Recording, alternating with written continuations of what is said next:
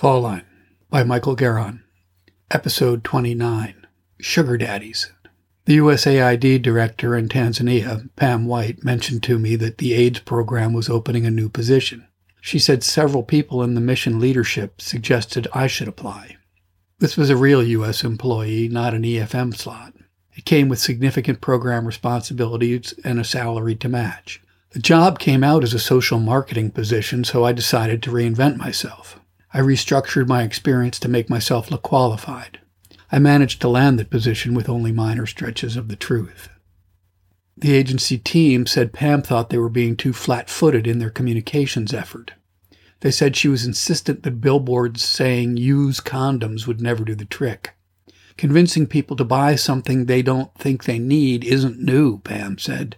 We need a Madison Avenue approach. Who handles that here? she demanded. They sheepishly pointed at me. Nancy knew I was a little out of my league with the new job. She decided to help by sending me a review of a new book called Made to Stick. Written by Dan and Chip Heath, it zeroes in on what makes certain ideas memorable. It's an elaboration of Malcolm Gladwell's sticky idea principle from his book The Tipping Point. Knowing I would benefit from reading it, she added it to my Christmas list. I read the book the moment it came out. I liked it so much I bought eight more copies to spread around my team. I also left one on Pam's desk with a note saying it was a great read. Within the hour, Pam came by my cube holding the book and saying, Thanks, but I've read a million of these. She tried to give it back, but I wouldn't take it. Just read the first chapter, I implored. First thing the following morning, she was back at my desk. I couldn't put it down, she said. I read it straight through last night. Then she tapped the cover and said, Get these guys on the phone. I was like, what? Get these guys on the phone? But then I thought, I guess I could give it a try. I wrote them a brief email describing what we were doing to address AIDS in Tanzania. I mentioned that I liked the book so much I bought a bunch of copies and passed them out. Chip wrote back almost immediately saying, Wow, you're the first person we've heard from. To tell the truth, we didn't even know that it had been released. Per Pam's insistence, I asked them if we could have a call. They immediately agreed. As usual, Pam was on a roll. On the first call, she said that there was nothing sticky about AIDS messaging in Tanzania. Then she said we needed their professional help. And oh, yeah, but we couldn't pay. Then she asked if they'd ever been on safari. They said no, but they'd always wanted to. She said, Well, what if I could pay to get you here and pay your lodging? Would you work for free for a week or two? She added, I guarantee Mike'll take you on safari over the weekend. After a bit of hemming and hawing, the brothers both agreed. By the time they arrived a few weeks later, they already had an idea for their approach. They'd done a lot of homework and we'd had a lot of calls. They honed in on the problem of AIDS spreading through, quote, intergenerational sex, that is, older men sleeping with schoolgirls. The problem was both endemic and tolerated. Dan Heath explained his idea for changing a negative social norm. He suggested that we shame the bad behavior using humor. He proposed a strategy. Wouldn't it be fun if we could make older men chasing young girls the butt of jokes? Their solution was ingenious. We assembled a group of local talent. The Heaths introduced the technical approach.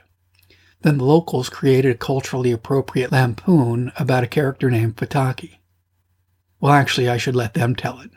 I just found the narrative of a segment that aired on PBS NewsHour three months after their visit. Here's the transcript.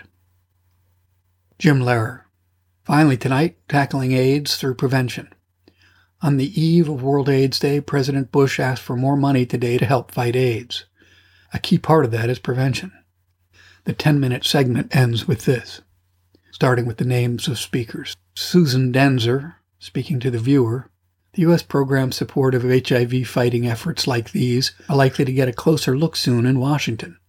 The original five year program was passed in 2003, but to continue beyond 2008, it will have to be extended by Congress. And experts say that in the future, the program will have to focus more than ever on areas like prevention. Global AIDS Coordinator Dybul told us that that means thinking of new ways to reach young people around the world. Mark Dybul.